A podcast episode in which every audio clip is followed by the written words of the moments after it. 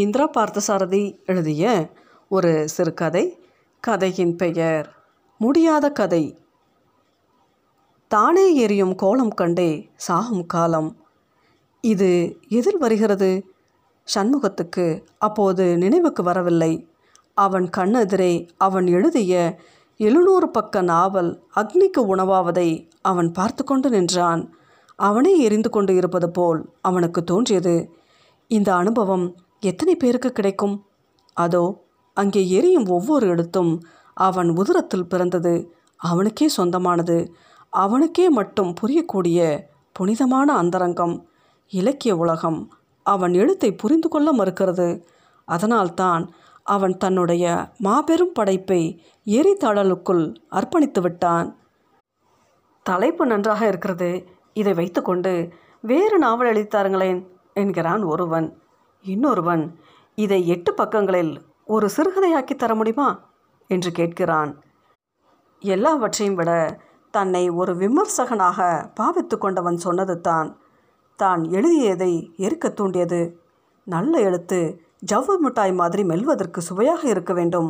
கூழாங்கற்களாக இருந்தால் யாரால் மெல்ல முடியும் என்றான் அவன்.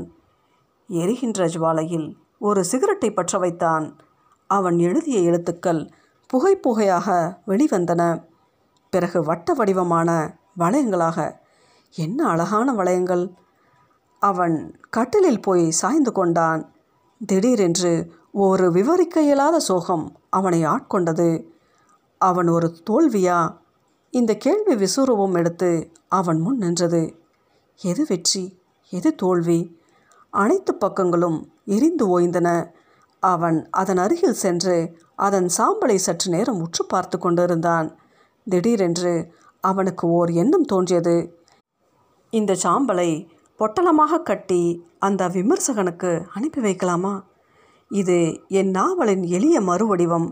ஜவ்வு மிட்டாய் மாதிரி இல்லாவிட்டாலும் இப்போது இந்த வடிவில் மெல்வது கடினமில்லை என்ற குறிப்புடன் இந்த வாசக உலகம் என்னை புரிந்து கொள்ள வேண்டும் என்ற அக்கறை எனக்குள் ஏன் எழுகிறது என்ற கேள்வி அவனுக்குள் எழுந்தது. அவன் எழுதுவது அவனுக்கு புரிகிறது. இதுதானே சுய உருவ வேட்கையின் எல்லைக்கல். அப்படி இருக்கும்போது அவன் ஏன் 700 பக்கங்களை தீயிலிட்டான்? யாரை பழிவாங்க வேண்டும் என்று? தன்னையே தான். திடீரென்று அவனுக்கு அழுகை வந்தது. சொல்லடி சிவசக்தி, என்னை சுடர்மிகு அறிவுடன் படைத்து விட்டாய். ஆனால் அவன் வாழ்க்கையில் ஒரு தோல்வி. அவனுக்கு வாசிப்பவர்களை ஈர்க்கும்படி எழுத வரவில்லை என்கிறார்கள். அந்த விமர்சகன் சொல்வது உண்மையாக இருக்கலாம். அற்புதமான அழகு மாளிகை அவன் மனக்கண் முன் நிற்கிறது. ஆனால் அதை திறந்து மற்றவர்களுக்கு காட்ட சாவி அவனிடம் இல்லை. அவனுக்கு எழுத வரவில்லை என்று யார் சொன்னார்கள்? அவனுக்கு பிடித்திருக்கிறது. அவன் அவனுக்காகத்தான் எழுதுகிறான். அப்படியானால் பிரசுரமாக வேண்டுமென்று ஏன் இந்த அரிப்பு? எழுதி எரித்து தன்னையே அழித்து கொண்டு அவன் எழுதுகிறான். தினம் ஒரு தற்கொலை. இலக்கியம் படைப்பதே ஒரு தற்கொலைத்தான். படைத்து முடித்த பிறகு எஞ்சி இருப்பது என்ன? முடிந்து விட்டதே என்று வரையறுத்து சொல்ல முடியாத ஏக்கம். அப்போது அரைக்கதவு தட்டும் சத்தம் அவனுக்கு துல்லியமாக கேட்டது. கனவு உலகத்திலிருந்து அவனுக்கு அது 1000 மைல்களுக்கு அப்பால் இருந்து ஒலிப்பது போல் இருந்தது. ஓசை இப்போது பலமாக கேட்டது. 1000 மைல்கள் தூரம் குறைந்து கொண்டே வந்து யதார்த்த உலகின் நான் நீ உறவை நிச்சயப்படுத்துவதாக மிகவும் உரக்க கேட்டது. கதவை திறந்தான். அவன் மனைவி கோகிலா நின்று கொண்டிருந்தாள். அவள் பார்வை அரை ஓரத்தில் குவிந்திருந்த சாம்பலின் மீது விழுந்தது. என்ன அது? கேட்டாள் கோகிலா. நான் என்றான் சண்முகம். நானா? ஆமாம், நான் தான் எரிஞ்சு சாம்பலாகிட்டேன். அவள் அவனை சற்று நேரம் உற்று பார்த்து கொண்டே இருந்தாள். நீங்கள் எழுதிட்டு இருந்தீங்களே, அந்த நாவலா? அவளுக்கு தெரிந்திருக்கிறது. சீண்டுவதற்கென்றே கேட்கிறாள். அவன் பதில் கூறவில்லை. ஒரு சிகரெட்டை பற்ற வைத்து கொண்டான். மேஜையிலிருந்த ஒரு தாளில் அவள் நிதானமாக சென்று அந்த சாம்பலை ஒரு குவியலாக அள்ளி போட்டாள். இனிமேல் நீங்கள் எழுத போகிறதில்லையா? அவள் கேட்டபோது குரலில் ஒரு நம்பிக்கை துணிப்பது போல் அவனுக்கு பட்டது. உனக்கு சந்தோஷந்தானே?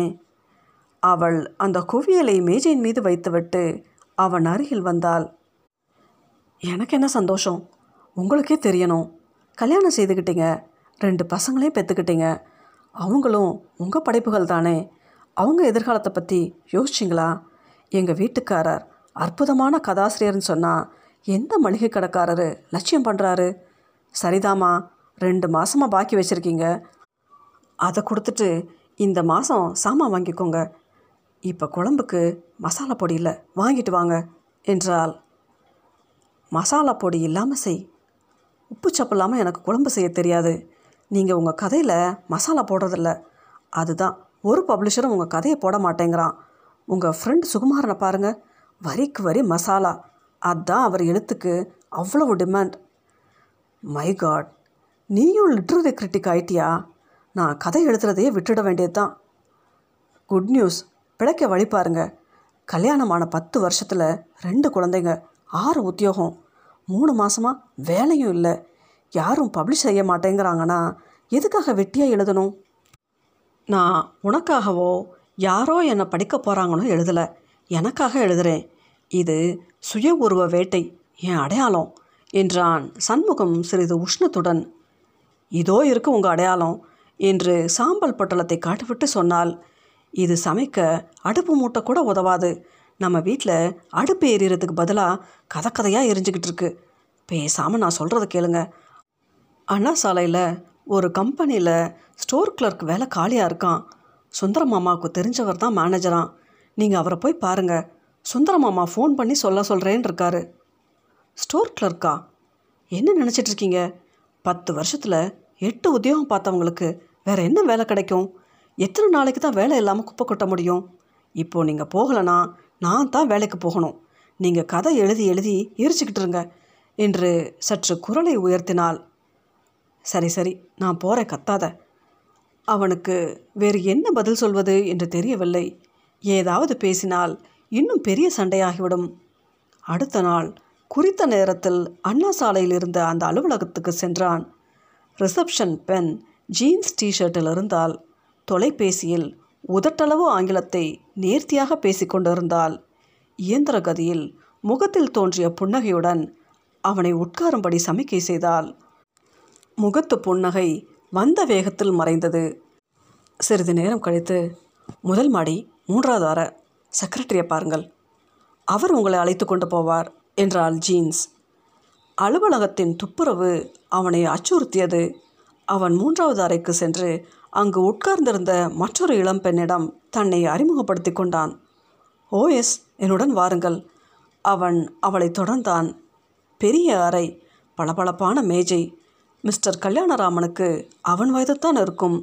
கழுத்தில் சங்கிலி மினுங்குவது தெரிந்ததை தவிர கழுத்து தெரியவில்லை. அவ்வளவு வனப்பமான சரீரம், அதற்கேற்ற உயரம். அவனை உட்காரும்படி கையமர்த்தினான் கல்யாணராமன். சண்முகம் உட்கார்ந்தான். மிஸ்டர் மீனாட்சி சுந்தரம் உங்களுக்கு என்றான் அவன். என் மனைவியின் மாமா. உங்கள் சர்டிஃபிகேட்ஸ் எல்லாம் அப்புறம் கொடுங்க. நீங்கள் எம்ஏ லிட்ரேச்சர்னாரு மிஸ்டர் மீனாட்சி சுந்தரம். ஆமாம், ப்ரொஃபஸராக போயிருக்கலாமே.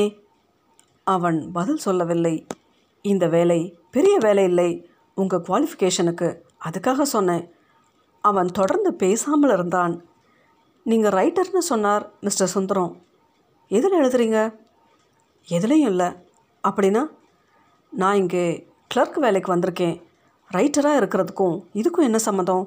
ஒரு வேளை அந்த காலத்தில் கிளர்க்குக்கும் ரைட்டர்னு தான் பேர். ஈஸ்ட் இண்டியா கம்பெனி காலத்தில் கல்கத்தாவில் இருக்கிற செக்ரட்டரியேட்டுக்கும் அதனால தான் ரைட்டர்ஸ் பில்டிங்னு பேர். அந்த அர்த்தத்தில் சொல்கிறீங்களோ? கல்யாணராமன் அவனை ஏற இறங்க பார்த்தான். எனக்கும் கொஞ்சம் லிட்ரேச்சரில் ஈடுபாடு உண்டு, அதனால் கேட்டேன் என்றான் கல்யாணம். ரியலி? ஐம் சாரி, நான் சீரியஸாக எழுதுறதுனால இது வரைக்கும் எதுவும் பப்ளிஷ் ஆகலை. நான் தமிழில் எழுதுகிறேன். ஐசி, நான் தமிழில் அதிகம் படித்ததில்லை. என் ஒய்ஃப் தமிழ் நிறைய படிப்பா. உங்கள் ஸ்கிரிப்டை கொடுத்தீங்கன்னா அவள் ஒரு வேளை படிக்கலாம். எனக்கு தமிழ் படிக்கணும் தான் ஆசை. எங்கே டைம் இருக்குது? நீங்கள் எந்த மாதிரி நாவல் எழுதுவீங்க? Art novel. சிற்பங்களை பற்றியா? நாங்கள் ஆன்டிக் திங்ஸ் எக்ஸ்போர்ட் செய்கிறோம். உங்களுக்கு ஆர்ட்டை பற்றியெல்லாம் தெரியுங்கிறது எங்களுக்கு ஒரு போனஸ். இல்லை, ஆர்ட் நாவல்ங்கிறது ஒரு வகை, அதுக்கும் சிற்பங்களுக்கும் சம்மந்தம் இல்லை. ஹென்ரி ஜேம்ஸ் படிச்சிருக்கீங்களா? ஹூ, படிச்சிருப்பேன். நீங்கள் எழுதுகிற நாவலை எல்லாம் கொடுங்க, படித்து பார்க்குறேன். பை தி வே, இப்போது ஸ்டாக் டேக்கிங் செக்ஷனில் உங்களுக்கு வேலை போட்டு கொடுக்கலாம்னு இருக்கேன். உங்கள் மாமா மிஸ்டர் சுந்தரம் ஒரு நல்ல மனுஷன். என் இன்கம் டேக்ஸ் பிரச்சனையெல்லாம் அவர் தான் பார்த்துக்கிட்டு இருக்காரு. Wonderful man. அவருக்காகத்தான் நான் ப்ரொசீஜர் ஒன்றும் பார்க்காம உங்களுக்கு வேலை போட்டு கொடுக்குறேன், புரிஞ்சுதா? நீங்கள் அடிக்கடி வேலையை விட்டுட்டுறீங்கன்னு சுந்தரம் வருத்தப்பட்டுக்கிட்டாரு. இங்கேயே பொறுமையாக வேலை செய்தீங்கன்னா ப்ரமோஷன் கிடைக்கும். என்ன ப்ரமோஷன் என்றான் சண்முகம். ஹெட்லர்க் ஆகலாம். ஆனால் ஒன்று, ஆஃபீஸில் கதை எழுதக்கூடாது. ஸ்டாக் டேக்கிங்னா என்ன? கல்யாணம். மணியை அழுத்தினான். ஒரு பணியாள் வந்தான். இவரை ஜடாதரன் கிட்ட கூட்டிக்கிட்டு போ. மிஸ்டர் சண்முகம், ஜடாதரன் எல்லாத்தையும் உங்களுக்கு விளக்கமாக சொல்வார். ஸ்டாக் டேக்கிங் வேலையில் மூழ்கிட்டிங்கன்னா அதிலேயே ஆழ்ந்துடுவீங்க, கதை எழுதுறதெல்லாம் மறந்துடுவீங்க. It is a good remedy for such illness என்று உறக்க சிரித்தான் கல்யாணம். சண்முகத்துக்கு கோபத்தில் முகம் சிவந்தது. ஆனால் வீட்டில் அடுப்பு எரிந்தாக வேண்டும். கீழே பேஸ்மெண்ட்டில் ஜடாதரன் அலுவலகம் இருந்தது. பேருக்கு பொருத்தமான தலைமுடியும் ஒரு நீண்ட வெண்தாடியுமாக இருந்தார் ஜடாதரன். அவர் வயதை நிர்ணயித்து சொல்ல முடியாது போல் தோன்றிற்று. 50 இருக்கலாம், 100 இருக்கலாம். என் பேர் சண்முகம், உங்கள் செக்ஷனில் வேலைக்கு சேரப்போகிறேன். மிஸ்டர் கல்யாணராமன் உங்ககிட்ட அனுப்பினார் என்றான் சண்முகம். முதல்ல பாஸ்னு சொல்ல பழகிக்கோங்க என்றார் Jatadharan. I am sorry boss, stock taking அவ்வளவு சுலபமான வேலை இல்லை. உங்களை விட இன்னும் சின்னவனாக இந்த வேலைக்கு வந்தேன். இன்னும் ஸ்டாக் டேக்கிங் எடுத்துக்கிட்டு இருக்கேன். நான் போயிடுவேன், இப்போ நீங்கள் வந்திருக்கீங்க. உங்களுக்கு அப்புறம் இன்னொருத்தன் வருவான். ஸ்டாக் டேக்கிங் நடந்துகிட்டே இருக்கும் என்று அவர் உறக்க வாய்விட்டு சிரிக்க ஆரம்பித்தார். அவர் சிரிப்பு ஓயவே இல்லை. சண்முகத்துக்கு அவரை பார்க்க பயமாக இருந்தது. அவனுக்கும் நீண்ட ஒரு வெண்தாடி வளர்ந்து விட்டார் போல ஒரு பிரமை ஏற்பட்டது.